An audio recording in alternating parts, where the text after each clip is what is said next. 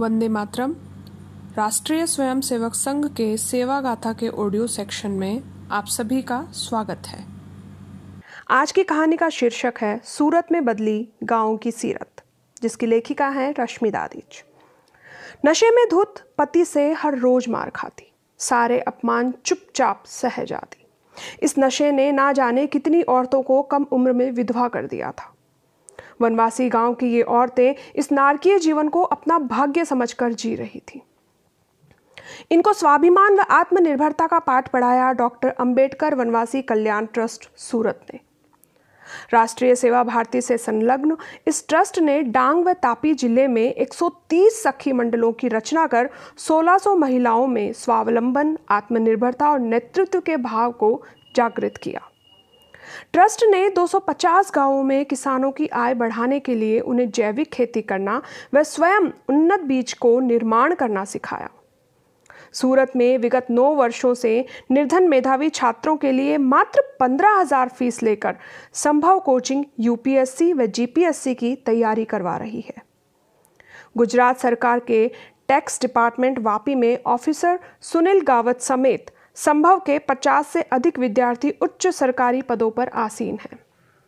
राष्ट्रीय स्वयंसेवक संघ के प्रचारक श्री नरेंद्र पंचासरा के प्रयासों से उन्नीस सौ निन्यानवे में शुरू किए गए अंबेडकर ट्रस्ट ने संस्कार केंद्र, युवा मंडल, भजन मंडलियों व सखी मंडल आरंभ कर इन वनवासी गांवों में विकास के एक नए युग की शुरुआत की।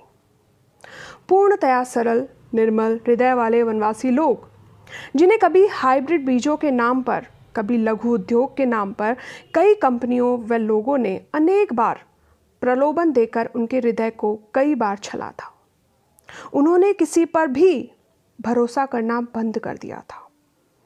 आज जब सेवाधाम का बैनर लगता है तो एक नहीं कई गांव उस बैनर तले एकजुट हो जाते हैं। यह करिश्मा कुछ महीनों और कुछ दिनों का नहीं, बीस सालों की मेहनत का परिणाम है। ट्रस्ट अध्यक्ष तुलसी भाई भवानी बताते हैं, ट्रस्ट को इन गांवों में सेवाधाम के नाम से जाना जाता है। सेवाधाम के माध्यम से दो हज़ार तीन में आहवा गांव में किराए के मकान में छात्रावास प्रारंभ किया गया एवं दो हज़ार पाँच में नौवीं से बारहवीं कक्षा तक के वंचित वर्ग के छात्रों के लिए छात्रावास की स्थापना की गई।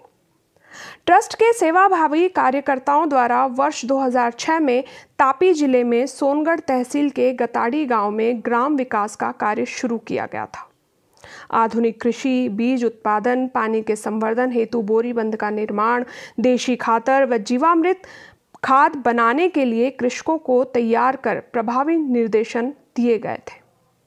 कार्यकर्ताओं के प्रयासों ने चौदह वर्षों में गताड़ी गाँव को एक आइडियल विलेज बना दिया। फसलों का उचित दाम मिले, इसके लिए किसान मेले की भी शुरुआत की गई। सखी मंडलों ने शराबी पतियों का इलाज भी शुरू कर दिया था।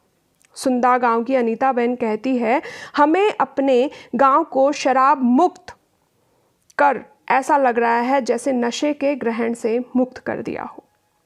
डांग जिले का जामलपाड़ा गांव में तो पुष्पा बेन पवार के नेतृत्व में दस बहनों ने पच्चीस हजार का लोन लेकर चावल की घंटी की शुरुआत की और आज उन्होंने उस कमाई से एक वर्ष में ही अपना पच्चीस हजार का लोन पुनः सेवाधाम को चुका दिया।